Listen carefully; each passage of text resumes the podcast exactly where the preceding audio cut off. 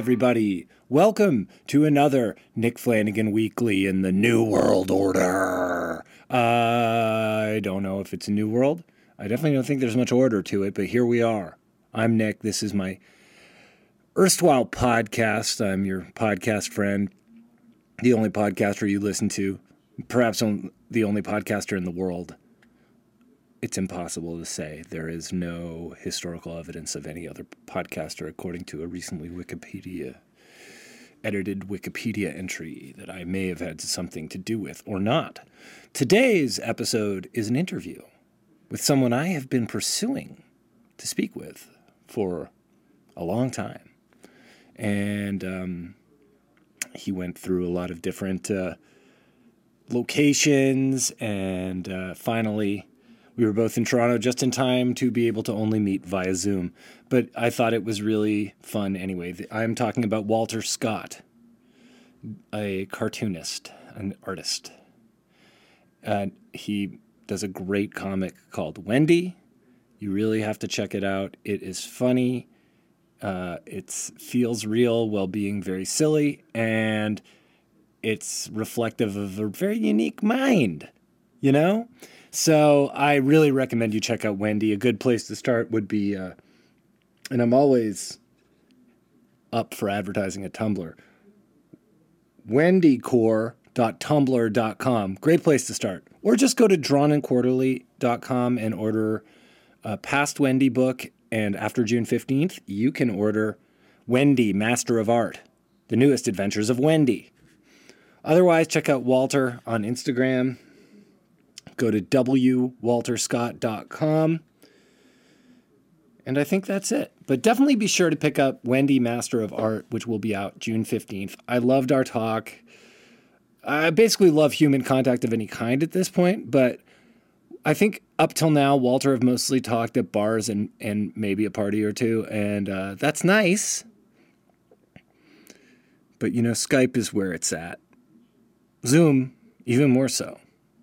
Zoom versus Skype. Who will win? You will not find that answer in this podcast, but you will find a lot of great talk. And hopefully, you check out some of Walter's work or you already have. So, enjoy Walter Scott on Nick Flanagan Weekly. Man, I'm recording it, but if this isn't the beginning of it, it isn't the beginning of it. But if this is the beginning of it, it is the beginning. Uh, that's good to know that you're recording. Um, it's legal. I had yeah. to tell you. Yeah. Uh, I'm okay. I'm fine. I'm just like uh, chilling out my basement apartment, as I've been doing for a while now. Where are you staying right now exactly? You're in Toronto? Yeah, I live in uh, High Park area. Oh, yeah.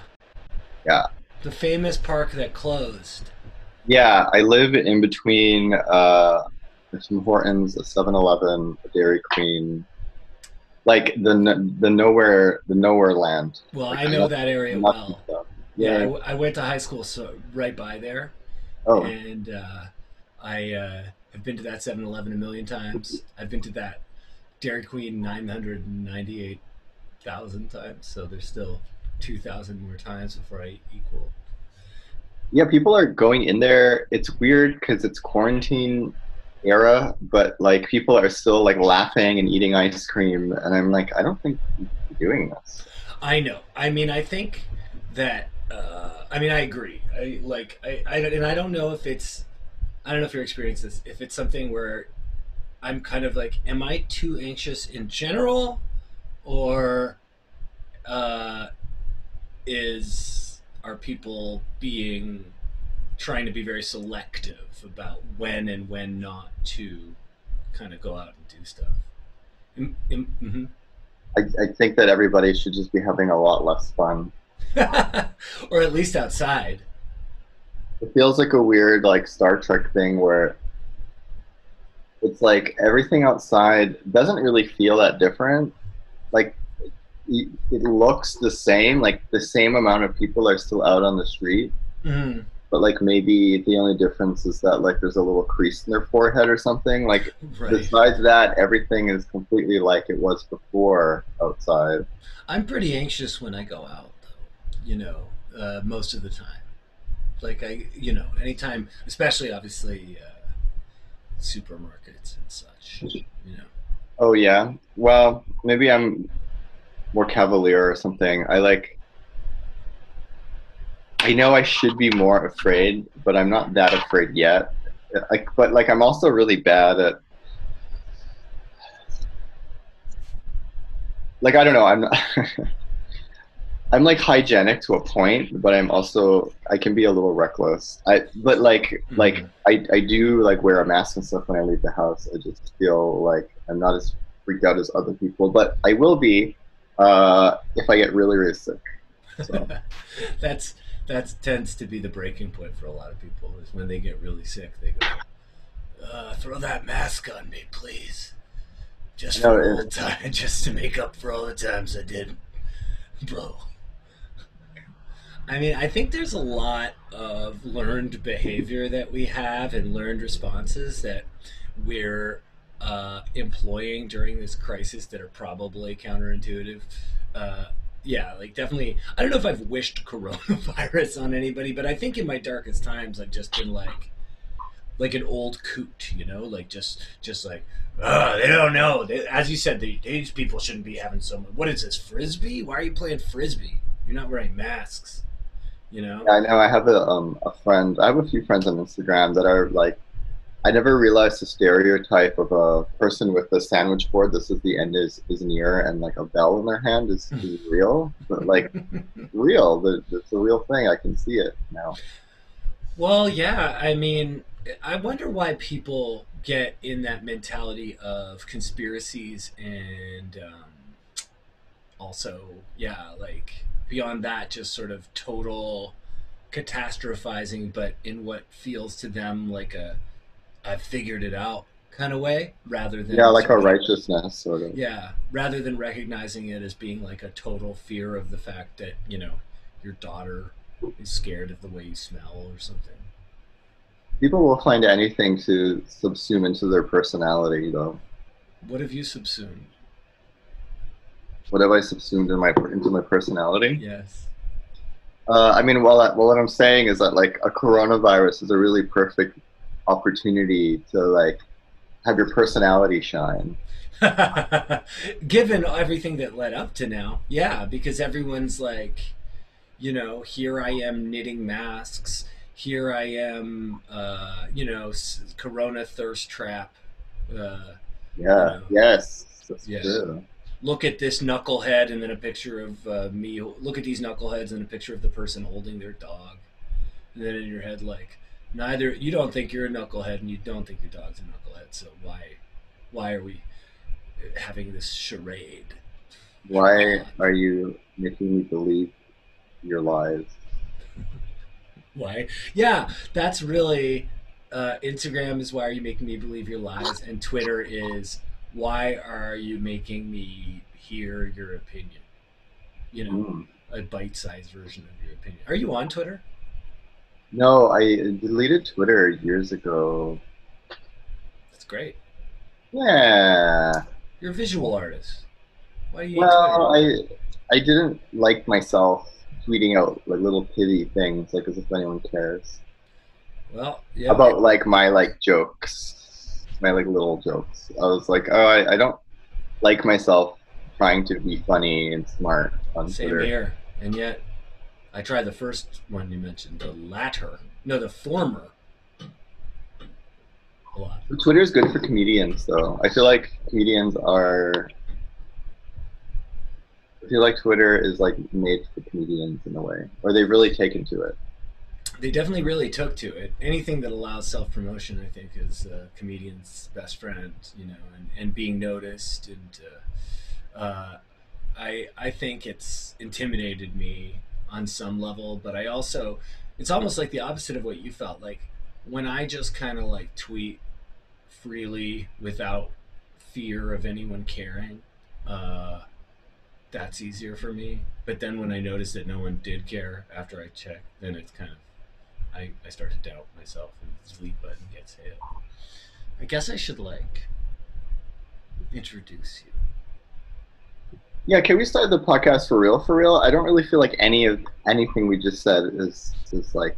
Well, Walter, you clearly haven't listened to my podcast. There's mostly it generally starts with just an unrelated to anyone's personality kind of. Uh, how's Oh, really? I mean, Plus, I- it's like I, you know, we don't get to talk, so we got to the COVID uh, podcast always have this element at the beginning where I'm like, "How you doing? What's going Right. on? How you been?" You know. Yeah, yeah. But uh, yeah, let's let's launch into this, and then we'll get back to what we were just talking about. Yeah, sure. Let's Uh, do that. You're Walter Scott, Yes, that's me. which is the same name as uh, somebody like Sir Walter Scott. Was there someone named Sir Walter Scott, or am I? Yeah. So Sir Walter Scott, from what I figured out on Google, or like you know, kind of knew before, is uh, an author. Um, I'm just gonna Google it now. He wrote Ivanhoe. I know that. he wrote Ivanhoe. That's a big deal. I don't really know anything about Ivanhoe besides the title, but I know it's an epic of some sort. He was born in 1771 and is a Scottish historical novelist, poet, playwright, and historian. And he wrote Ivanhoe, Rob Roy, Old Mortality, The Lady of the Lake, Waverley, The Heart of Midlo- The Heart of Midlothian, and The Bride of Lammermoor. Um, Every Walter that I've ever met, though, is kind of the same in a weird way. So he's probably similar to the other So- Walters. that I've met. What, what do you mean? What, what do you mean by that? All the Walters. What are the uh, the um, common elements of your average Walter? And are you an average Walter? Yes, I am. I like, like, I don't want to sound too self-deprecating, but like all the other Walters that I've ever met in person, like they're a little weird. or a dog, like literally. an animal. yeah, it's definitely like a name for a dog or a bird, like a what, like an owl type of bird. Yeah, and I think my parents, they obviously didn't know who Walter Scott was. Otherwise, they wouldn't have named me that. I don't think. But the only the other option was they were going to name me Randy, which I don't really like. So Hmm. Walter's fine. It's fine. It's fine. It's fine. Lately, I've been thinking about names like that, like both Walter and Randy. Like to me, uh, because of the etymology of words, like I just think about names that sound like they're shortened versions of names, but are they shortened versions of names? You know, now Walter sounds like it's Walter. You know, is it biblical? I don't know, but its full name came from somewhere, probably like Gaelic or something. Well, fittingly, Wendy is also a name like that. Yeah. what is it? What is it short for? Someone told me that Wendy is a made-up name that isn't real. That was made up for Peter Pan. Right. But do you think it might be like kind of a Winnie kind of derivative? Like Gwendolyn. That kind of thing? Yeah. Now I'm googling Wendy, which is uh I love it. This is a podcast. We're supposed to have space and form and function and Googling is all, it's all good. it is Gwendolyn. Hell yeah. That's right. Bring me to your trivia night, which all happen on Zoom now. It's just weird. But Talk also Mhm. the, it's also the mispronunciation of friend Wendy from uh, Peter Pan. So. Right. So there's that too. Uh, uh, uh, uh, uh. The second meaning of the name Wendy is fair skin or blessed, and it dates before Barrie. Uh, who's Barry? And Obama. likely comes is what? Obama. Right, Yeah. Obama, and likely becomes from a, a pet name for Gwendolyn. Uh, these elements come from the Gaelic words Gwyn, holy white, and Dolan, ring. Um, Wonderful. Wendy, for those not in the know, is your award winning. I'm presuming it's won some award at some point. Uh, I don't think so. Well, it wins an award from me. That's nice of you to say. The award of very enjoyable comic. And actually, I just realized I think I'd missed reading one of your books. I think I missed. Obviously, you have your new book, Wendy, Master of Art, Yes, they Yeah. do. on Drawn and Quarterly. But you also have uh, Wendy's Revenge. Is that is that the only one you wrote, uh, you published, or I feel like there's one before that, right? Um, I can give you a little timeline rundown, and then you can Yeah. be like, "Oh, that's the one I didn't read." So, the first one that came out that was published by Koyama Press was just Wendy, straight Mhm. up Wendy, in 2014, Mm-hmm. and then 2016 was Wendy's Revenge, and then uh, the new one, Wendy Master of Art, is June 15th, 2020. And how would you sort of, what is the Wendy, let's say you're at a party and someone goes, so what do you do? And you say, well, I, I do comics, I guess. That sounds like a comic artist. Uh, Are you a comic artist? Like, where does it all fall? Because Wendy is the story of an art student, an art, an artist. Uh, I guess she's not in school anymore. Actually, is she, or is is she? Well, yeah, no, she was never in school. Yeah. somebody in an interview recently was like, Wendy is like an art student, but she never was. Like, uh, the book took place kind of after art school when she's trying to become an artist. So exactly. it's like yeah. it's like this like uh, it's a graphic novel series about a young person named Wendy who is an aspiring contemporary artist uh, in a, in cities a lot like the cities I've I've been in, like you know Montreal and Vancouver and LA and wherever. And so we just watch her hijinks and her misadventures unfold, and hopefully relate to her. That's what I'm doing. Do you watch her hijinks unfold? Like, does it all? Does it feel external of of of, of your mind sometimes? Like, um you're just like, you have to get in that mind state. Like, what you know, Wendy. I I think in in the first, I I've also read a lot of the stuff that you've posted on your Instagram. I think as well. You know, and you've you've had Wendy. Wendy made it to the New Yorker, didn't didn't they? Yeah. Yes, he did. Um, You want me to elaborate on that? well, yeah. Okay.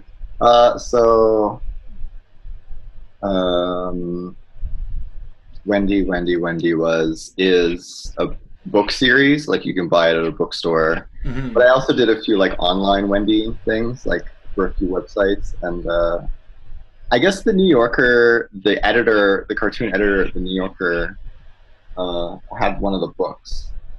So she emailed me and asked me to pitch to the New Yorker. And it, it wasn't like Wendy necessarily. I guess it was like pitch whatever. Uh-huh. But because I already had a when a character named Wendy, I was like, well, you know, I'm, I'm comfortable speaking through her, and like I was kind of freaked out about the New Yorker format. I mean, because it's online, it could be whatever. It's not just the single panel that people are used to seeing in Mhm. edition. But I was like, okay, so I'm I'm just dipping my toes into this whole new satirical landscape.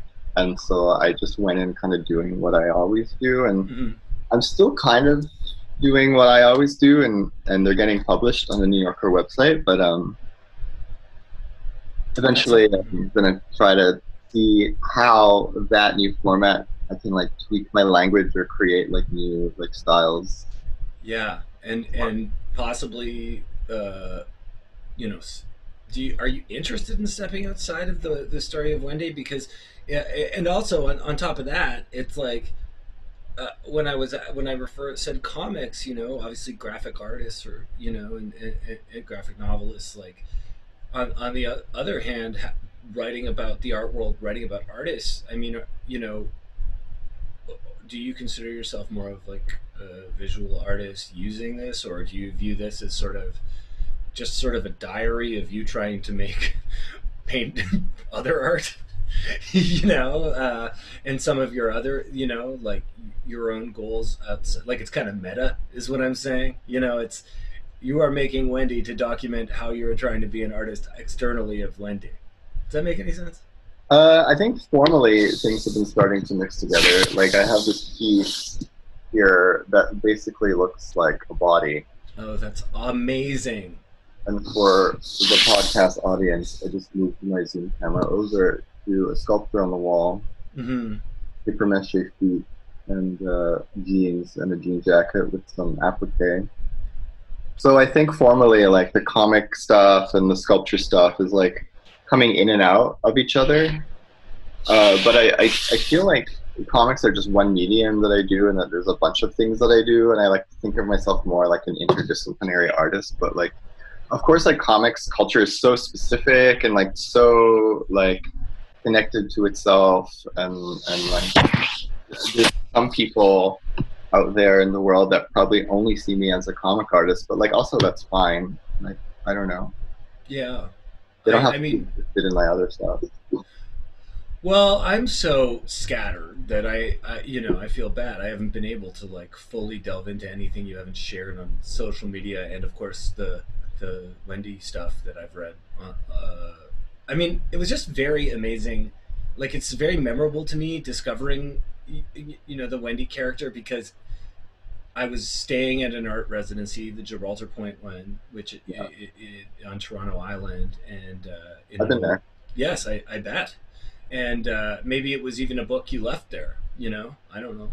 Oh yeah, I did leave them there. I think. Yeah, it was years ago now, and um, at, I had just read an article like uh, several feet away in the Globe and Mail by um, Alex Malacco, this great writer who Yeah. you know, It was known for a while, just gushing over it basically Mhm. and and talking about it and then i read it and i was like this is this is great and and you know i related it more to like a like zines or something you know because when i was growing up a zine could be about music or any kind of culture but it could also just be a collection of comics or or diary style entries like the Cometbus zine you know so um, I mean, I guess I, I'm just interested right now in going backwards because uh, you mentioned sculpture, and that takes us into, you know, your, uh, what would you call it? Like your formative training, and and, and that interesting to me. Like, how did you, like, how did you wind up docu? Why did you want to document the world of an artist? What brought you there? You know. Um, well, it's interesting you say that because Wendy started as, as a zine, actually. Mm-hmm. Um, it was a 60 page zine uh, that I sold at Expo Zine in Montreal like 2011, I think. And uh, a lot of people came to buy it. And, uh, and that was because um, I had started to, well, it's like I feel like I'm going backwards, backwards, backwards. So maybe I should start at the beginning. Why don't we do that? I'm definitely wanting to know just even Like, should we start at the up. beginning of my entire, like when I was like a little creative zygote, or do we start from the beginning of Wendy? let's start Zygote and get to Wendy because that's what I wanted anyway. Because you But you mentioned living in, well, I mean, I, I just mean when I say that is like I want to know that too, and because I'm so scattered mentally and my brain is uh, honestly it's just half a brain. Sure. I, uh, I uh, yeah, I, I I got I got excited about. I, I'm excited about so many different aspects of people's stories that I often ask a lot of out of sync questions, and it feels like you're watching Greta Gerwig's Little Women. Uh, a reviewer once referred to her as an idiot savant, but like her acting style. yeah, yeah. But I was like, that's kind of accurate, but like, I don't hate it either. I, I like it. I like her the way she is sometimes. Um, okay, so we'll start at the very beginning. Um, so I grew up in Kahnawake, which is a Mohawk community just outside of Montreal, and uh, I lived in the like kind of half rural part. Like there was a dirt road to get to my house, so it was like rural and then village and then city, like all three. I was Mhm. able to access like three different kinds of of uh, infrastructure. I guess like it, it never really felt like I was in the bush or in the city. Like, and that's like kind of thing.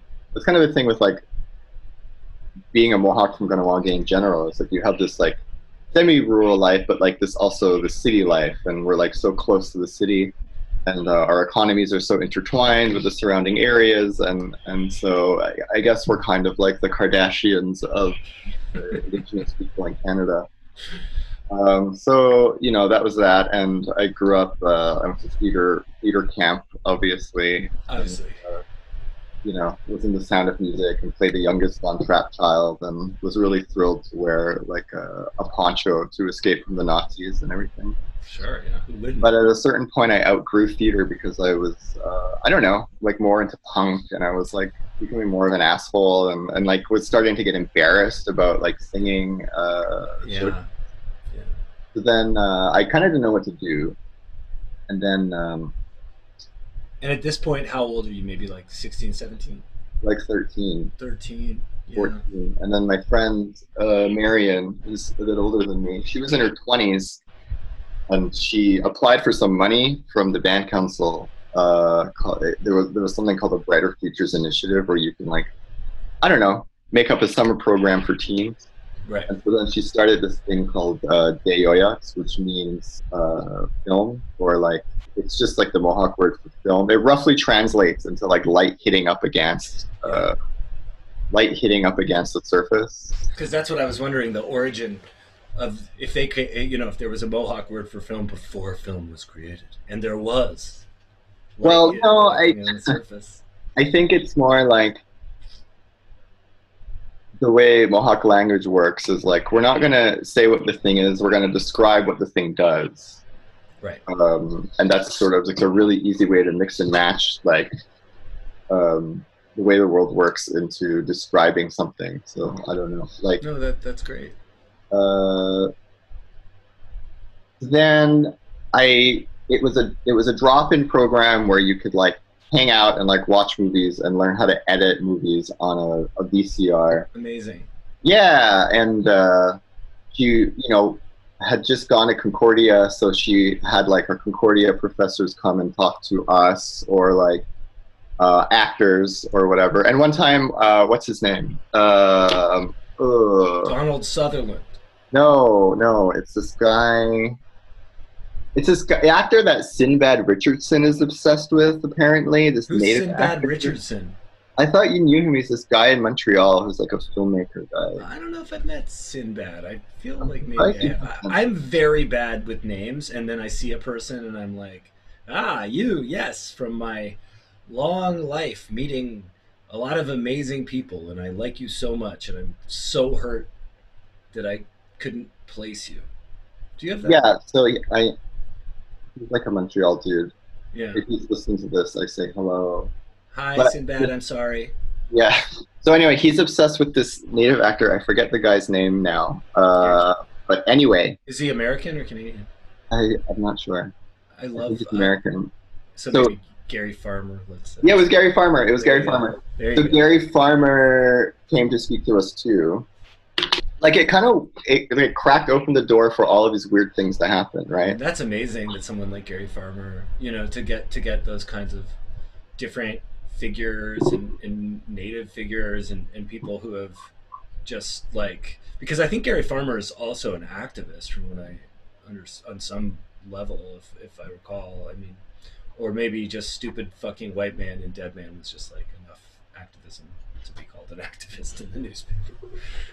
Well, yeah. I mean, Deoyux, it opened up all of these vectors of interest, you know, like Mhm. indigenous actor and then like animation professor from Concordia. Like, I'm sure is dead now, but Oh God! if he isn't, hi, David Gray. Hi, David Gray. Please. Um, so you know, all you know, and like for Marion, my friend, it was like she she didn't mind hanging out with teens. Like she was like, you know, I mean, like she was cool, but she was. I, I guess there was like a big sister vibe, but I think she was really interested in like younger people uh, and what they could do, and and her, her father was my element, one of my elementary school teachers, and uh, well, he passed away, but but I think that he kind of had that same sort of like energy about him, and then she was a bit like her dad. Anyway, this is starting to sound like something that Mohawk people say when they're sitting around a table, but like, oh, and her father was the same way, but I mean, uh, yeah. I, I, I, we got we got all the time in the world. So anyway, uh, just tell your life story. Tell the life story of uh, of everybody everybody involved in the program. Yeah, someone's gonna cite this when they write a research paper about me in like ten years. Our soundcloud.com slash Nick Flanagan Weekly. Citation muted. Yeah. So we made films. You know, we walked around town and like made films, and people, you know, like did their version of Jackass, or you know, like when, when you're a kid. Tarantino or whatever. Yeah, like, and it was like a weirdly like great way to get outside and like hang out with other people, which is what I was trying to avoid by going there in the first place. So Sure. it kind of like was it was able to like give me a bit more of like You were trying for insularity and it wound up creating extroversion somehow. Sure, yeah, but with all like like I was still able to like uh, present myself as insular, so I it worked out. Like Yeah. I was filming out in the middle of summer, like by the In, lake. in Montreal, or were you doing this primarily in the sort of village area? It was mostly in Kahnawake. Yeah. Uh, yeah, And and then how, how large is that community, by the way? Sorry to interrupt, but Uh, in like 2001, when I Mhm. was hanging out there doing that stuff, it was like maybe 7,000 people. Now it's like 9,000 people. I mean, it's it's so cool hearing this because it's, it's it, it, in a lot of ways it's not very different from, from what I experienced growing up in, in downtown Toronto. Obviously, without the uh, element of being near Montreal or an indigenous community, but um, I actually am. Uh, yeah, I mean, just that I took a video editing course at a school taught by a cool lady who gave me like a punk tape from the 80s, you know, uh, a VHS uh, editing. Uh, and, and I went there with my friend, and I had a lot of friends uh, who were in their 20s as well Yeah. you know, and and really, uh, really did. Uh, I don't know if it was that they gave me, they knew what to give me that I would like, or that I liked them and I liked the sort of cultural things they posed to me. And Uh-huh. we, I remember having a recorder and going around town like with my friend and just like being annoying. You know, it's it's kind of cool. Cool, and that was you know eight years before. So anyway, just to just to speak, and and that's, I think, such a crucial path to the weirdness. you know, like to, to not being afraid to present yourself, and also mitigating expectations in a sense, Be, because of the smallness of some or the underground or the the unpopularity in your mind of the things you like, and it creates that same embarrassment. Like I had that too that you're talking about, uh, about everything you used to like before, you know, and that's something I've tried to uh, like theater camp for instance or in my case Sure, yeah. it, it would have been you know i'm like 15 and i'm like i can't believe i liked i'm uh, down with the king by run dmc the other stuff is much better you know it's like Yeah. no it's all good don't worry so much you know Yeah, it takes is a lot good. I mean, I don't, I really think that I benefited from theater camp. I learned a couple of things that kind of, uh, like uh, some social things, like like uh, if you're gonna act on stage, like and you have to speak to the person in the back of the audience, because like that that way you know you've covered the range of the whole room. And I Oh, feel like i'm that's gonna use that i weird- that. that's like a weird thing that's actually come in handy if I've had to give artist talks and shit is like remembering my training as a like 12 year old like speak to the person in the back of the room and like I don't know those kinds of things actually build social confidence and stuff yes um, And- is that something that you've had? Is that something that was built in that period of of that sort of uh, getting out there and talking to people? And i think it's kind of cool you were doing it in a smaller city you know because or a smaller town or whatever uh, because it's full of people that you knew you know? On some extent i would imagine a place that size you would be running into some people you knew when you were doing this.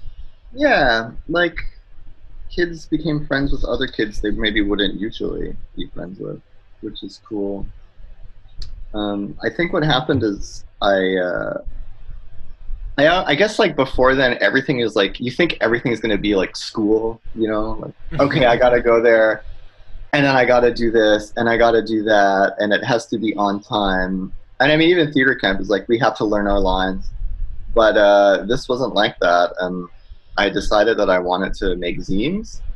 Well, really, like Marion was the one that like she made her own zines also because of course she was like the cool older person, right? And she like took us downtown at night and brought us to like this like zine store uh, called Nebula in Montreal, which is like closed now, but like. Opened up this whole world of like you can make your own books and you can print them and you can sell them. So I spent a lot of time at Deoyux like making films, but like I was the one that was mostly making zines. And like we had a like monthly zine that the organization of kids would put like together. And I was kind of organizing, putting this zine together of people's contributions and like adding my own and designing the cover. And like you know that was like that was like before I was even 16, you know. Uh, I really really took to to the like the power of being able to like photocopy something. Oh, it was incredible. I mean, I I did a little comic zine uh, when I was 14 or so, and also my friend Andrew and I. Um, we did a zine uh, for a couple of years, and I mean, to me, that world of zines and going to shows, one of the best things about it is even though there's this snobbery or uh, insecure kind of keeping to yourself that can happen, judging people at shows, judging people. The truth is, I think that it's like the amount of acceptance of people and of things like the earlier because I grew up with like Riot Grrrl and and you know, like I followed that band, this band Pansy Division around when they came to Sneaky Dee's and Fifth Column. We interviewed this band Fifth Column that was like a formative kind of feminist Toronto group. Like, it's yeah. just the the wealth of things you can learn from that, you know. And of course, that can sometimes take away from the learnings anything at school, but you know, yeah, it's a trade off so that so you learned how to do that and you were adding your own things and from there you decided to make your own zine or at that point were you thinking of going to secondary post-secondary education or were you just sort of feeling like i just want to do what i'm doing is hanging out making zines uh, i'm trying to remember what happens i don't remember yeah no that's totally uh, fair i mean my my a lot of my memories have been wiped away uh, and in especially you're in your like early 30s then or late 20s? I'm 34 now. You're 30. Okay, so we're around. I'm 40. I just turned 40, and uh, yeah, I, I, my 30s were definitely filled with a lot of memory gaps. And now it's like I'm at this point where like things have kind of settled down mentally for me, so I'm actually getting a couple of reminders here, and it's kind of interesting getting those kind of rushes of, of memory yeah, I've I've had a few. Like uh, I don't know. I haven't had a drink since uh, the New Year. I don't know why. I'm just doing this little experiment, and like my brain maybe has begun to fuse back together, and these weird little memories I haven't thought of in years or at all have like bobbed to the surface, and I'm like, mm-hmm. whoa, like that thing. I had no idea that was still there. Yeah, I, I mean that's that's it's amazing, you know, because it's it's also good for that for me because I have a lot of memories that are also burnt in that sort of become narratives for my childhood or my uh, teenage years, just one thing, you know? Yeah. And then when you kind of get the other things, it can almost broaden your perception of yourself or something. It's kind of neat. Well, in the past year or so, suddenly, like some philosophy, it's almost like this little granule of MDMA or something has like broken loose in my brain. Right. But like the suddenly, coke drip the Ric Flair Coke drip. Yeah, sure. All of a sudden, like I've been able to look back at things that would usually embarrass me about childhood, or that I would usually be upset about, like how other people would have treated me badly or whatever. And I just think, well, we were all just kids. Yeah, I think that that's important sometimes, like because I feel like I've been treated badly, and uh, frankly, I also feel like I treat people badly, and you know, it's. Uh, or I threw negative energy at people at least, you know, and and then and I don't mean like negative energy. I mean like I said something mean to someone, you know, and and uh, uh, there's you just have to sort of include a statute of limitations to at least forgive yourself for it and take responsibility as best you can. I guess. Uh, yeah, I know. I saw someone recently that I grew up with back home, and they're like a cop now, and I'm like, oh, we were just kids growing up, and like, I don't know where that thought's going. It's just weird because it's Well, no. a cop, and I like, I like saw him at like some bar and grill, and I was like super drunk, and I was like, oh my god, he must think I'm like this insane, messy faggot still, and like it's probably then I'm like, why would he? He's like an adult with like a job. Like, why would he go and like tell other people like I saw Walter and he's a mess or whatever? But then I'm like, what? Four, we've got. Uh, just wanted to give some news. Everyone you went to high school as cops. I just want to let you guys know. Uh, Yeah, Walter's yeah. still the same messy queen he's ever been, and Oh, that- yeah, and then it's like, should I be proud of that? And then also in the story, how are they all cops and I'm not? doesn't it feel that way sometimes in life that everyone except for you is a cop? Yeah, I'm not being a cop. Well, I mean, in like our like elementary school yearbook, all the boys' ambition was to play in the NHL, and mine was to be a writer. Yeah, I mean that interests me about uh, indigenous communities on some level because I've spent very little time in them, and just in terms of uh, first of all, your relationship with police interests me. You know, uh, with law enforcement, and um, uh, especially in a small because mostly because it's a smaller place, so it's like I picture it being like that show North of Sixty, where like everybody knows. You know this guy, and you know, or, or corner gas. you know, Uh, well, Benelog is not that small, but in a relationship sense, yeah, everyone knows who is a cop because it's someone's nephew or someone's cousin or whatever. Like, um, but like the cops, I, I feel like the cops in Kahnawake, they don't, they don't have the same thing going on as like the way we think about cops everywhere else. Because like Mhm. they're, like they're not out like systematically oppressing people in Kahnawake Right. because they're literally just like the cousin of somebody just going to be like oh yeah they're having a fight again and now we got to go over there again and like calm down. like i don't know it just No, like I- I totally like get it. one big like um i'm probably being really naive saying this but it feels like just one big dysfunctional family yeah. Well, that doesn't feel totally naive because the dysfunctional part would be the bad cops who you would be afraid of. You know. well i mean like I mean, none of these those guys are listening to this podcast, but like so talk some shit. We're kind of like cokey and like had problems, like anger problems and stuff Oh, yeah. growing up, and like I'm just not surprised that they're cops. Like Mhm. I can only hope that like they find some kind of uh peace or something, or like What a dangerous way to to try to discover your own self control by actually becoming a police officer in order to like grow into self control. That's why there's so many problems. I mean, it's uh, stressful. But anyway, I mean, you were uh, illustrating for the zine that was being made, right? And and was is that is that the case? You were making uh, were they comics or cartoons or were they more like uh, pen sketches or paintings that would then I don't know what you do. yeah. So anyway, yeah. To pivot away from all the guys are cops now. Uh, I wonder if any of them have read Wendy. Actually, one of the one of the cops went to theater school with me. I Uh, you'd be surprised, Walter. It's like guy. Yeah. you, you will have a, a lot of the people I grew up with, uh, maybe because of Facebook, you know, keep slight tabs, you know, and every once in a while you get a message. Yeah, so you know, theater camp. It really brought us all together for a time, and we all went off to be like, you know, Cops. cops or not cops, or Yeah. work at the bank, or become an artist, whatever. Um. So yeah, so I was making zines. I used to sell zines in high school on the school bus for like a dollar.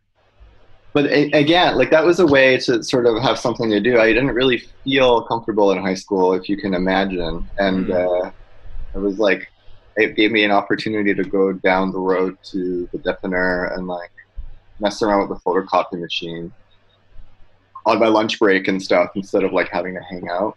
And it kind of gave me this taste that I had for going out into a city, even though it was just going out into this like semi suburb outside of the high school. I felt like I had this craving for independence because I was sort of cooped up for most of my childhood, like in my rural, in my house in like the rural part of town, and I wanted to be part of like a city. I wanted to be like one person in this like larger place. Mhm. Um, yeah, so then, oh, then what happened? I went to Dawson College in uh, Montreal, and I did cinema and communications. Um, everybody there was making their like drug movie, you know, because it's Right. like you're like 19. The Jim Morrison. Uh, do you ever see The Doors, the movie? No, I haven't. No. There's a part where Jim Morrison makes like a, uh, you know, is showing his film, and it's like black and white, and you know, a woman. He's like reading a sexual poem while standing on a woman's back or something. And Yeah. It's just yeah. So everyone was doing the drug movies, but you had a different. You had a different. I was different. You had a different plan. That's the uh, that's the title of this podcast. I was different. I do need to rebrand, so maybe you'll name it. Well, everybody, not everybody, but it was really like smearing lipstick on a mirror and smashing it and screaming it, and then like, uh, and then like, Requiem for a Dream was popular. That movie about like hmm drugs, and then everybody was doing their version of that. Yeah, Jesus' Um, Son and Requiem for a Dream. I remember that era very well, like all the sort of drug movies with good actors. But then I was just I was making claymations. Like the thing is, like I, I I hadn't at that point been able to express anything about like my desires or like who I am, what was like kind of as a person, I guess, because I wasn't out yet. Yeah, I was gonna ask. And like, and everybody I guess around me had like just sort of sunk into their their their dank pit of desires and whatever. Like Their it was dink like pit. yeah, I mean, You couldn't Uh, sink into the dink pit in the same way. well, that's uh later on in the story. Okay, good. Sorry to But yeah, blow, like blow the climax. I feel like I, I feel like a stereotype of like uh, I saw this meme that was like gay boys are always told that they're wise beyond their years, but it's really just because they're constipated emotionally and holding in every little aspect of like themselves that might seem a little like a bit too fruity, and and then so then they come off as like reserved and like thoughtful because they're really just holding everything in all the time. and trying to I thought- rationalize that or something, you know, and with with with these kinds of thoughts that seem wise, you know, but are just trying to keeping you from being insane. Sure, yeah, and so I was making these really like demented, sexless claymations for a while. Uh, but I still managed to be somewhat popular. I wanna see these. Yeah, they're they're like weird Tim Burton esque, tortured, whatever. Uh, but you know, like because like uh, because of that, because I wasn't out, I had all this like repressed energy, and like if I were like smoking weed or fucking, well, I was smoking weed, but if I was like fucking or or or like expressing who I actually was, maybe I would I would have have had the energy to like focus into making these things. So maybe I would have just made a lazy druggy requiem for a dream thing and been like, I'm a genius, hmm Yeah, Uh, um, and I can make out with my girlfriend, and no one's gonna like make me feel bad about it. Sometimes that's all it takes to get success. Just like repression. Just just making out with your girlfriend and making like a shitty movie. Yeah. That's what. So and so it sounds like I'm blaming all of the straight people. Um, I mean, you didn't name straight people. You know, I think I think that uh, that's it's interesting to me to think of what eight years after, like when I grew up, and for better or worse, in my, you know, on, I didn't relate gay people to. Uh, what would you call it? Like art, artistry, or sub, ne- a hundred percent like subversion. You want to say like in a, in a positive sense, you know, like like. Uh, but but that was a large part of what I appreciated was just like, first of all, just sort of proudly being what whatever you are, whoever you are, was like amazing to me, and uh, so when I saw that, it was great. But but uh, a comedian, a gay, uh, a gay comedian once said to me, "Oh, it's so boring. Back in the day, you know, I thought all gay men were." were just brilliant, uh, all of them, because it was like Oscar Wilde or you know Andy Warhol, all these people, and now it's so normal, and everyone's so many of them are boring. Yeah. And, and you know, so so uh, you, there might have been some boring gay people. That's what I'm trying to say in your example. There's So a lot of not- boring gay people. You're not just Um, blaming the straights, which is fine to blame them. I can't. I can't. I can't blame people for my journey. That's right. Alone. Yeah. So I was a repressed uh, homo in uh, in college, uh, and I made these weird claymations, and that lasted for a little while. And then, um, and then I wanted to go to animation school at Concordia University in Montreal, and I didn't get in. And then I was bummed out about that. But then I was like, uh, uh, the art kids like seem cooler and hotter and like have more fun, and I want to like be who I actually am and like get laid and make art. And Mhm. Yeah, and animation is like editing. Once it's like professional level, it's just like such a time-consuming thing to be doing. You know. Yeah, well, I mean, I guess the animation program in Concordia was like it was like uh, experimental, you know. Oh. Still using film and stuff like that. It wasn't like a Sheridan College, like I learning see. how to animate. Like Pipeline into the industry necessarily. Yeah. More of an So you know, uh, well, I went to art school and did the art school thing, which there's, you know, if you can imagine, uh, like the normal art school thing. Yeah, which you know, I never went to actual very much post secondary at all, and I certainly didn't go to art school. But uh, I obviously, you know, went to a bunch of, you know, most of my friends were, had, and uh, they'd either gone to like NASCAD or OCAD or you know some some place. Uh, you know, my friend Davida, you know, wound up going to Columbia.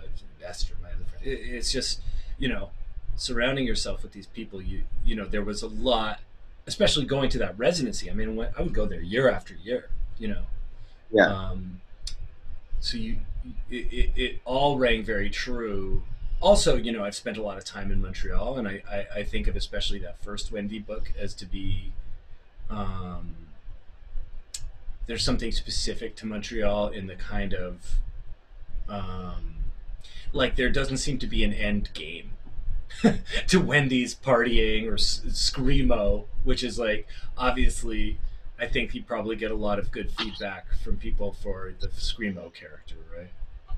Yeah, yeah, he's like the the messy queer id.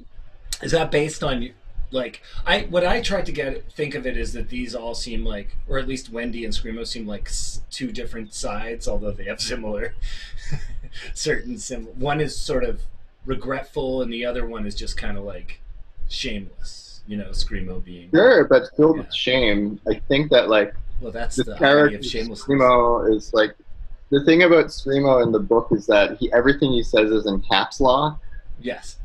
and um, the word bubbles of everything he says are sharper, like Mhm. literally, formally, yeah, yeah, yeah. and that he uh, he does sort of act boldly and without shame, but like there are some parts in the story where you can tell that that behavior is actually just extreme like vulnerability and he's like acting that way to push people out or keep them at a distance or Mhm. remain as aloof as possible.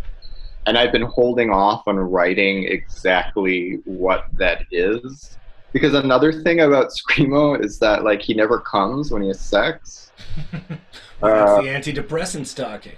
no, it's not because he's not on them, and like I keep like pushing back, like why is this like this like part of his life, you know, or like why is he like that? And I haven't I haven't written it yet. It's that gay constipation you were talking about earlier.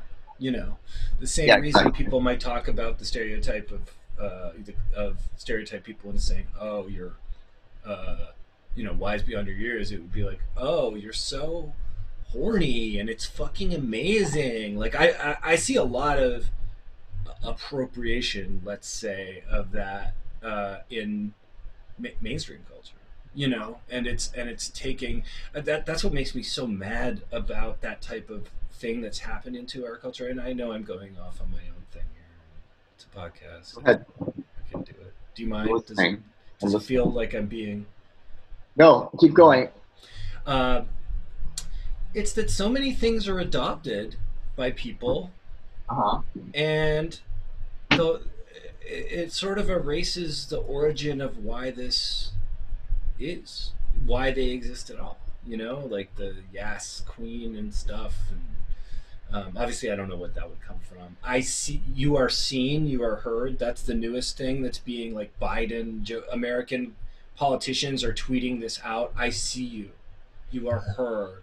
And Uh-huh. it's just like you know it's it's not actually it doesn't actually mean anything you know or or uh, you know self-esteem boosts or pride boosts for people who actually don't need any more self-esteem or pride and have nothing to do with the reasons why people needed that i mean uh, I Are you talking about the commodification of gay culture? commodification appropriation um, the it, it actually blends together because it's like gay culture black culture feminist culture uh, underground culture and uh, progressive culture which i think is actually the most dangerous in a lot of ways because it could keep the status quo under the guise of seeming pro- progressive Well, yeah, I mean, with Screamo, he's a cipher for like these kinds of things. I think that uh, in the new book, I have this this story very explicitly, specifically about Screamo in Montreal, sort of living a life. Like the book takes, the book is kind of um, like it's about Montreal, but like his life is starting to be a little bit like what your life in Montreal can be like if you don't leave after art school. i'm very know? familiar with this yeah and it's based on like real shit like people i know things that like actually happen like he there's like a part where he goes to a Grindr hookup and the Grindr hookup says that he's not masculine enough and like is ethnic and he doesn't want either of those things and it's funny because screamo's character design is just like the scream face kind Yes. of like so it's funny that like the it's fun telling of people that my art's funny but the character says like are you asian? What are you? Like i'm not into it. Um, and then he like steals the guy's medication and like goes to the bar and his friend is like a like literally a native sex worker a native trans sex worker who they share the medication and she has a chronic pain condition so like she's glad that like he stole it for her. Mhm. And then like she does a client and then like the client's friend comes over to drink and then him and Screamo have sex but the guy is closeted. And like it's really like um well like super closeted and insecure and then Screamo has a moment where he can like guide somebody through something like without even really trying to, to be like a good person or helpful like just by being himself he's able to help somebody feel some pleasure or something. Anyway so like there's like all of these like serious things that happen concerning people who are like people that like sort of exist in this world in the margins.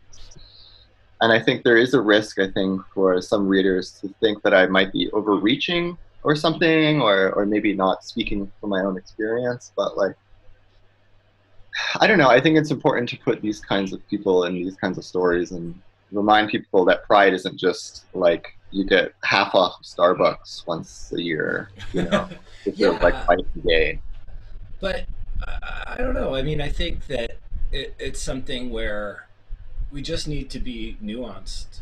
Well, no, people just need to be nuanced in both their judgment of things and in the way that they present the stuff in their art. My, one of my favorite things about uh, the Wendy book is just that I read is just uh, that it's eminent. It's like super readable. Like you could just uh, blaze through it and and and read the story because it's just one story and it's funny and it's you know um, brisk, but but uh, adding these other elements by other elements just like authentic it to your experience i'm sure i mean it's not like you're going that far from your your experience right so Yeah. um it, it's key to it because oh my god we don't need some navel gazing work like this it, it, it can't be because the whole joke is that someone like wendy kind of has this element of navel gazing and in fact is constantly being exposed to an art, older art culture that to her seems a bit navel gazing and intimidates her.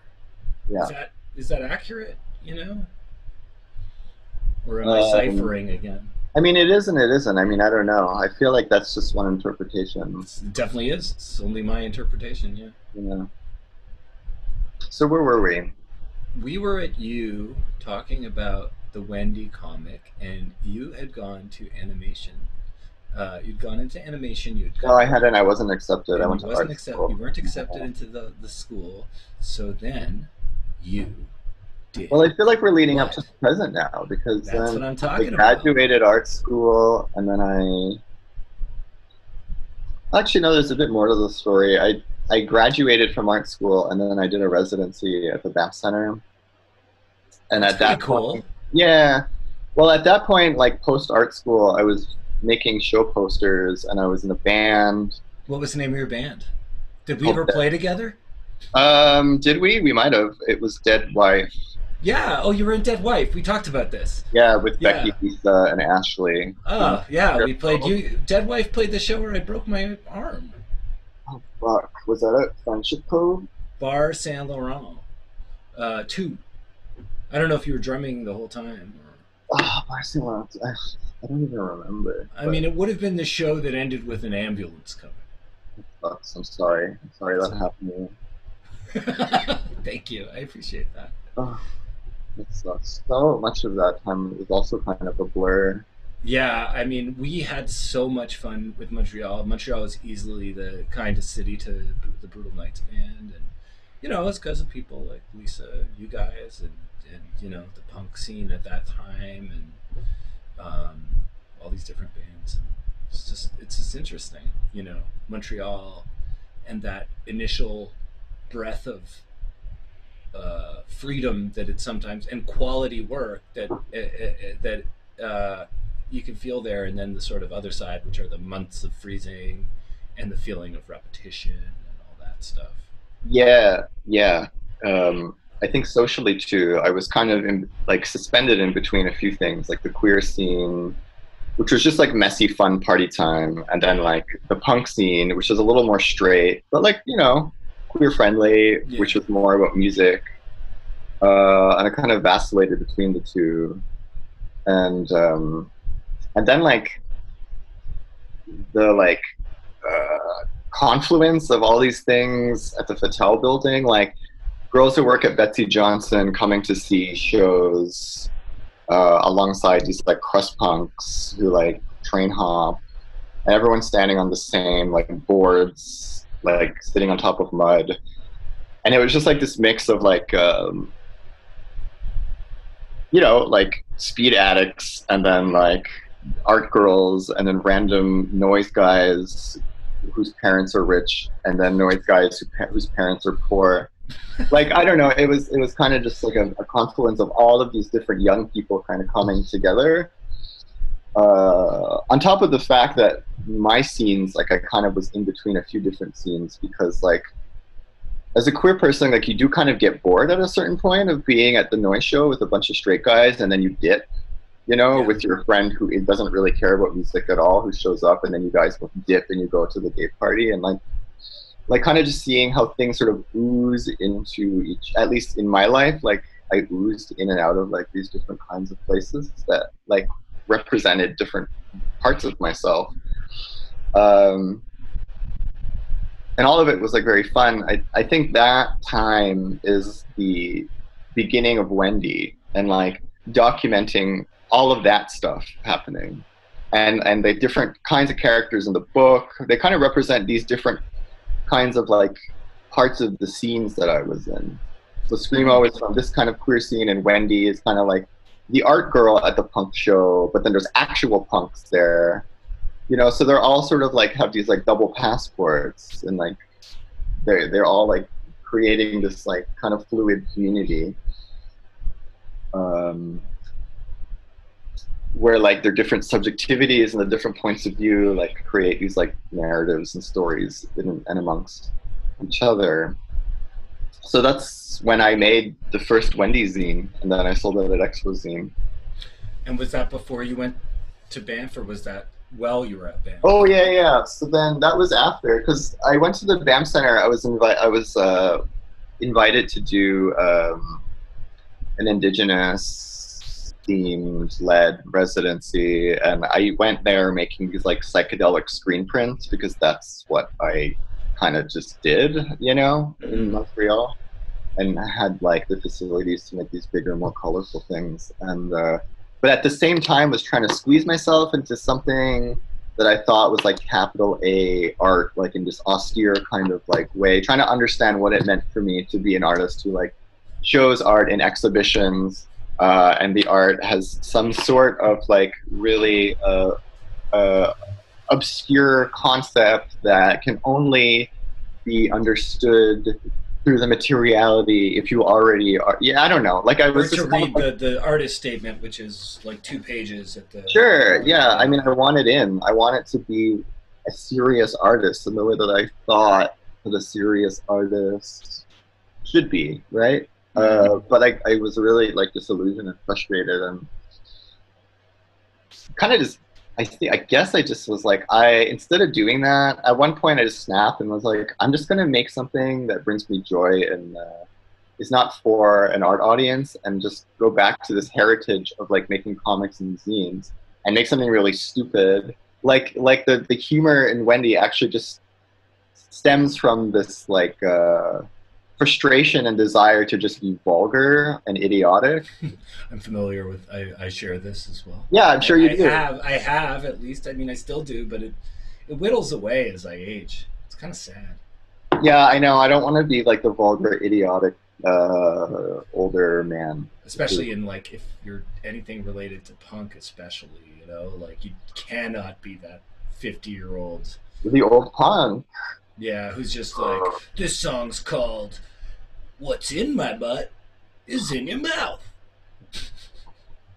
I keep on setting you up to laugh and disappoint me, Um, but that's my interpretation. no, I mean that's I'm I'm I'm afraid of that too. So we have that in common. Yeah. So anyway, I made Wendy because I was like, well, I'm I'm I don't want to try to be an artist anymore. I'm just going to make what I'm used to making, and then it's like that thing, the art that you, the art. On the way to making the art is the art. Yeah, Yeah.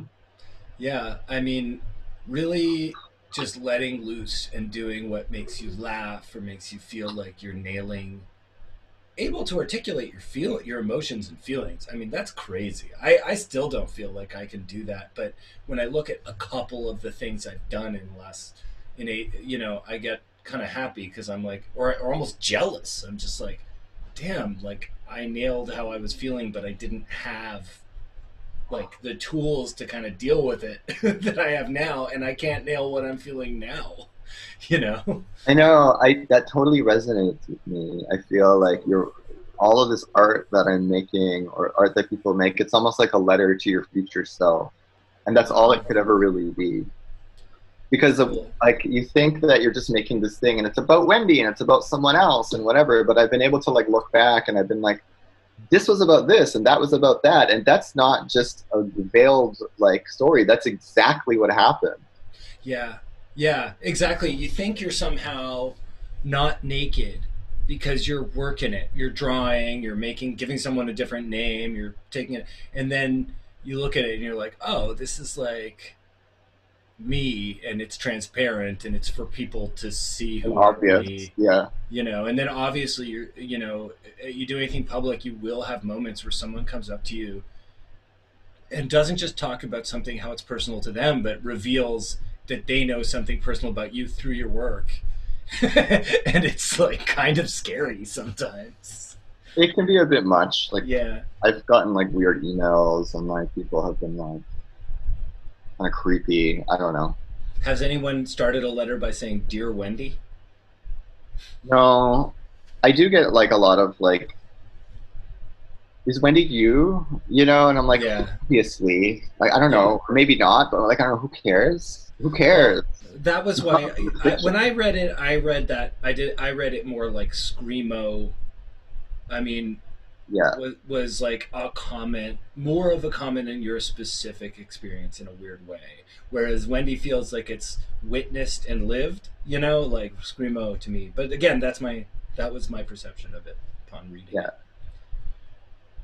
yeah. I mean, you know, I feel like they're all of the characters are some version of me or something I've experienced. That's you can't just- help that. you can't help it. It's Yeah. just part of it. But like the the joy of fiction is that you get to take those experiences, you get to expand on them, and you get to create all these neurotic fantasies around what could be, what wasn't, what could have been, and like you know th- that is about you in the sense that it's Mhm. about like, your neurotic fantasies, but it's not necessarily about you in the sense that this is exactly what happened.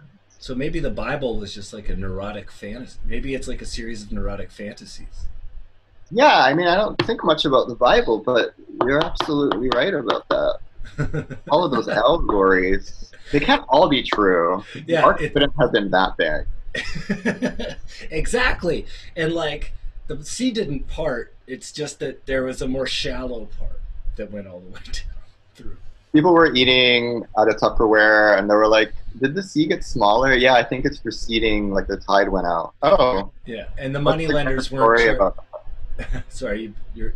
Yeah, uh, the money lenders weren't uh, charging the amount of interest that was in the Bible. Yeah, so a whole bunch of really benign things happened, and then they like wrote a story and called it the Bible. um, but yeah, uh, I mean that's all. Really, and I, I was something that I thought about that I made a note about at least was just that you know the first Wendy book has that element uh, of the Banff Center of going to a residency, and since then. I've seen that you know you seem to get a lot of residencies. You just did one in Brooklyn, right? Uh, at the end of last year. Yeah, I was in Brooklyn for half of 2019. It's awesome. It's this uh, the ISCP International Studio Curatorial Program. Mhm. they have a studio there that Canada pays for, and they send Canadian artists there. And like I know a lot of people who have done it before me.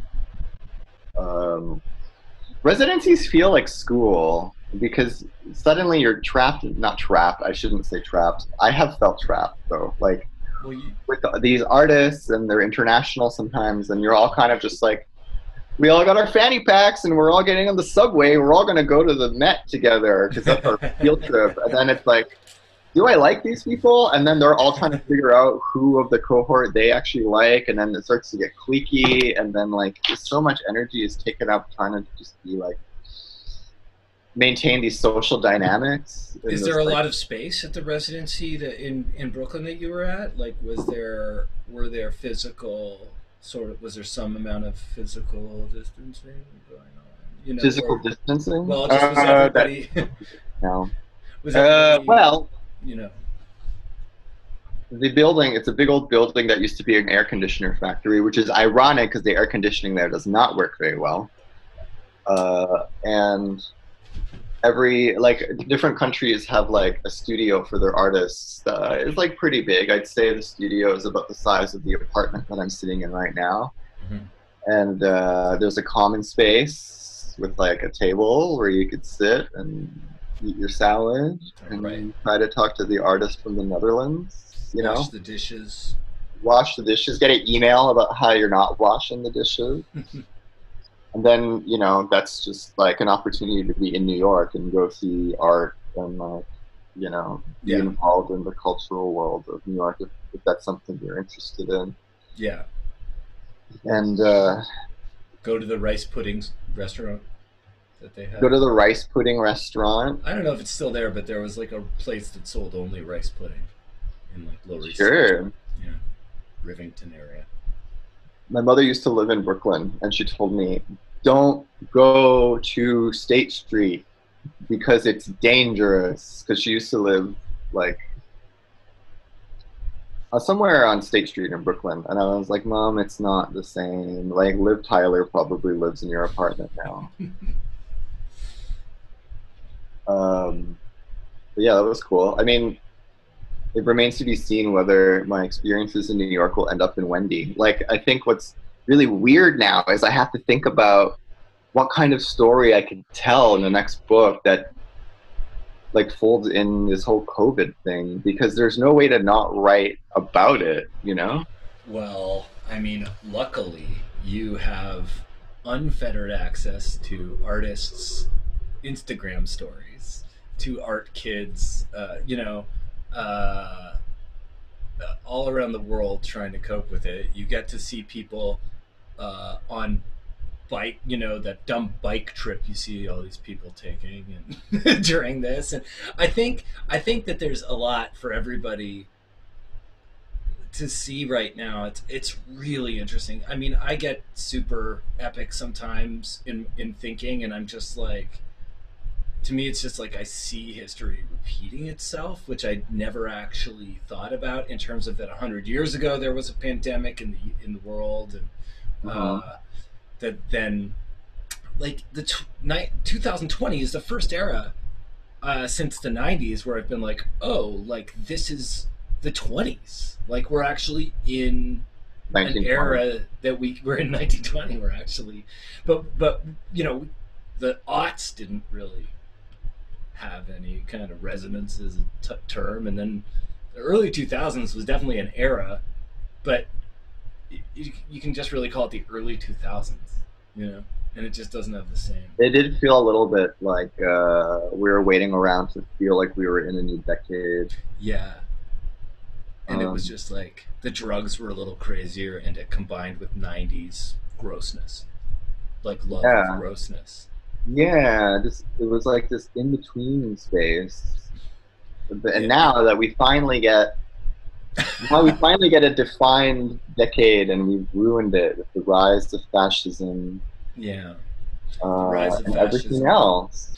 and the the tamping down of uh, uh, like everybody's like so many people's rights and, and squabbles over things that are less pressing sometimes you know because they're personal. I mean it's just yeah it, it's it's funny. Yeah the other thing is yeah you just look back and you go oh my god like this actually led to this and here we are. But i i think that we have to kind of as much as we can just like or i do i just need to like a little bit step away from that because sometimes i i wind up hoping too much when this first started you know it's just like everybody's getting universal basic income. Everybody is gonna um you know uh, have to you know think about what working is and why we do it you know? And that's being actively fought particularly by the american government right now. So yeah it's it's fucked up. But i think I'm, I'm i'm looking forward to what you're going to write during this era. I think it'll be great I read this book called um, A Short History of Progress. It's by this like guy who did a CBC Massey lecture. It's like a 15 year old book. And it just outlined the rise and fall of civilizations. And it like was specific about here are the things that made the civilization rise, and then here are the signs of it starting to fall. And it was like water infrastructure and like the powers that be and like the way they behave and like the way the things that they they tout uh, the like national mythologies that they create and like how that affects like crops literally you know like and and the the the conceit of the book was like so uh civilization will fall again. Like it yeah. it's just here's how it happened over and over and over and over and here are the signs that it's going to happen again. And it wasn't like in a doomsday way. And it was it was in a very like CBC arts and sciencey humanities kind of way. It's that classic downer Canadian uh, news item presented as, "Hey, Yeah,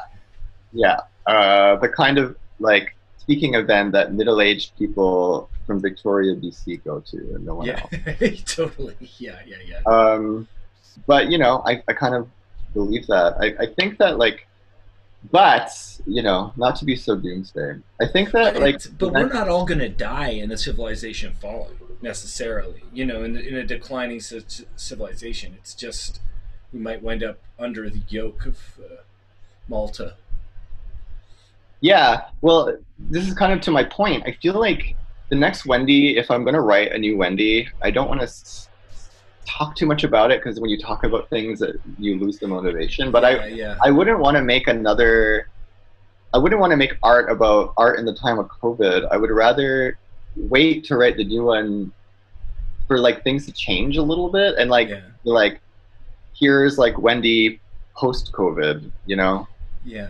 because like there's so many cartoonists on Instagram that are writing these diaristic like today I woke up at three and I'm thinking about the government. Um, I made bread and I think it's okay to sit in your feelings. The end, and then everyone's like, "Love it, so brave." I mean, nobody's willing to accept the banality of all of this. You know, we're still trying to kind of color it with our own little palette, and it's like that's good, but because we need to get by. But in the end, Yeah, I don't mean to be cynical, even though I totally sounded cynical. no, that was that was funny, and it's true. But I mean, I haven't I haven't seen that that much I, I, of the uh, you know like graphic world's like take on this or anything like that. But but I I have seen comedy is trying to sort of do Zoom lives and Instagram live. Like right now, my the upper part of my Instagram is all you know so and so is going and I participated participated a bit in stuff like that, and it has been fun. But beyond it being fun, I don't know what it is yet.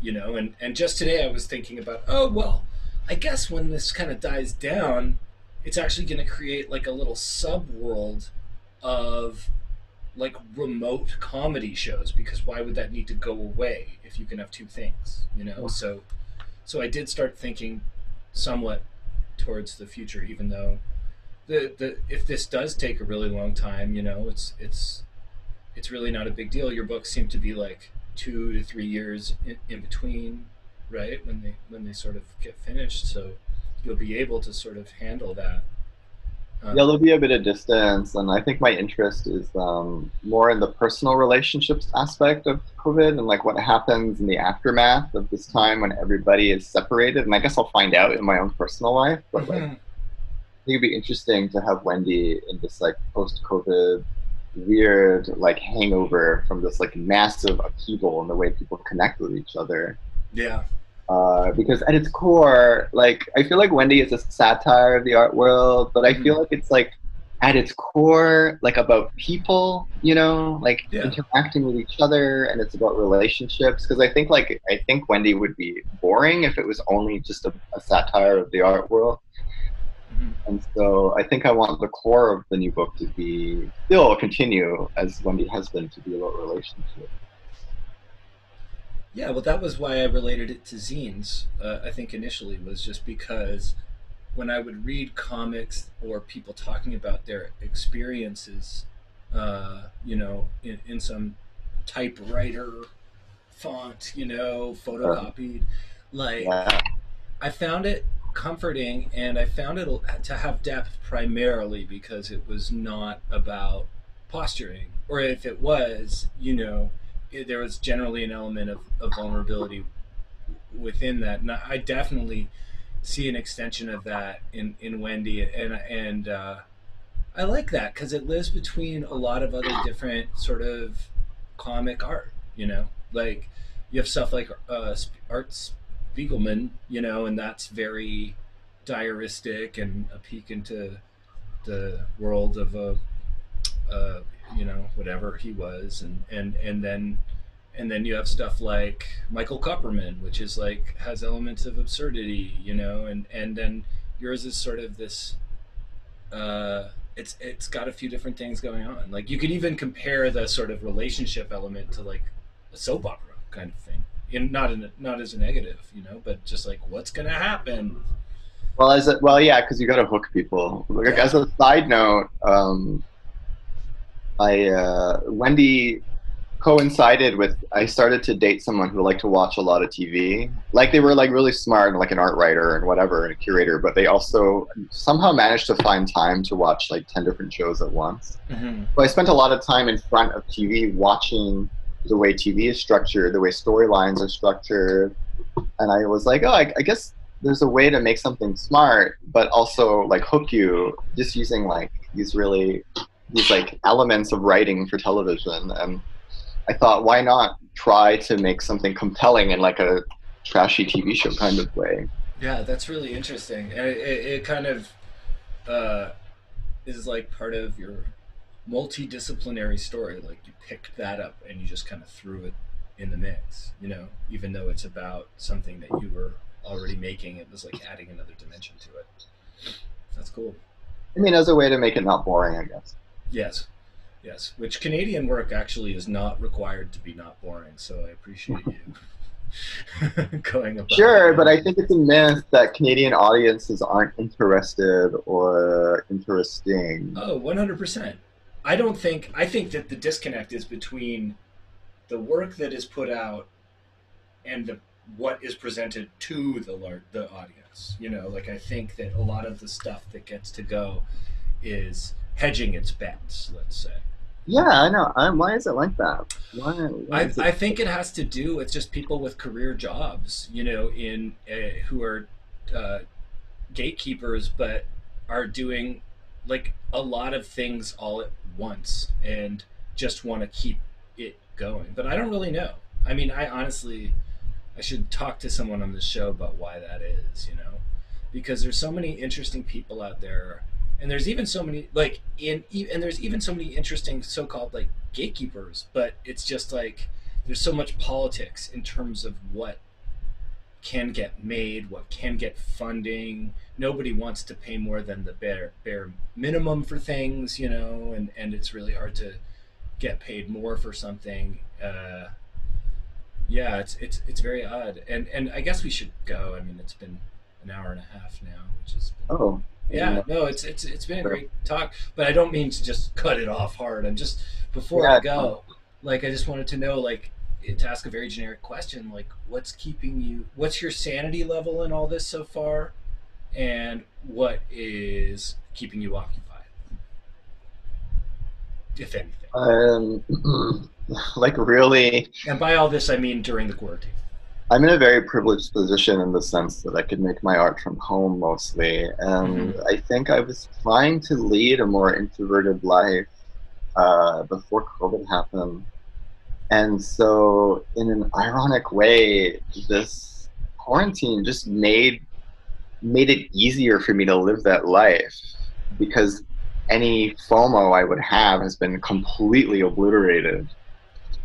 Um, but don't you see people still kind of trying to create FOMO for their past lives? Sometimes. yeah, I, or also I don't know, like ugh, FOMO for the life that they're like having FOMO for someone else's setup. Maybe is people have. oh my god, they've got a jacuzzi. That's got to be great. That would be cool. Oh my god. But like in terms of sanity, uh, you know, I have been hooking a rug. I like bought some tools and I Wow. bought some yarn and what is that tool you're holding? uh, it's a rug hooker. It's also for hair and stuff. It's like this little. It's got a handle and a hook and this weird little like pivoting extra little piece next to the, the hook so that you can pull the yarn through the grid and the yarn ties itself around the grid and you do that a thousand times and then you get this little square of yarn. So that's weird that i'm doing that because i would never have thought i would get into something like that but that's how i'm staying sane. Hooking a and carpet. we'll see how that goes. And and then at the end of it i'll have a carpet for my apartment that i've made entirely on my own. That's pretty awesome. it's fine. And then we'll all be shipped off to some sort of facility live the rest yeah of the we will i'll see you in in the truck i'll see I'll you, see you in the truck, and please bring copies of your new book, Wendy, Wendy, Master of Art, out on Drawn and Quarterly. Yes, Thank you. Yeah, that's the very podcast style plug. Wendy, Yeah. master of art, Drawn and Quarterly, published by Drawn and Quarterly. Available by mail. Available by mail. People are doing a lot of reading, so the pandemic has been really good for my career. Is that true? Like, have you noticed an upswing in people, sort of, in your on, on your Etsy page? I don't know. Like, how do you track people buying your stuff? Okay, so here's what I suspect happened: is I got a lot more Wendy's sales of my last my last two books, and I think it's in anticipation of the new one. Oh, that's kick ass. Yeah, which is good. I think people are like hearing about it, and then they're like, "Oh, let me get the first two to catch up." I think that's what's going on. This is what I'm most optimistic, you know. Yeah. We'll see. We'll see. Well, that's great. That is great, and it took us. I was. I've been bugging you about this for month, uh, almost for like since 2019. So I've always wanted to have you on the podcast. The other artist I've had is I had Michael DeForge on, Yeah. and that was really fun. And uh, now you're in the mix, and I, I hope you had a good time. I really appreciate you taking the time. Yeah. Thank you so much for having me on. Anytime, anytime. And that was my talk with Walter, Walter Scott, creator of Wendy, the amazing comic that you can find out more of at drawnandquarterly.com or wwalterscott.com or follow him on Instagram, Walter K. Scott. So that's Walter. This is me. I'm Nick. You can always support this podcast by going to ko-fi.com slash Nick Flanagan or patreon.com slash Nick Flanagan. Hell, just go to nickflanagan.bandcamp.com pick up a copy of my album, pay whatever you want for it. Those are ways to support this podcast.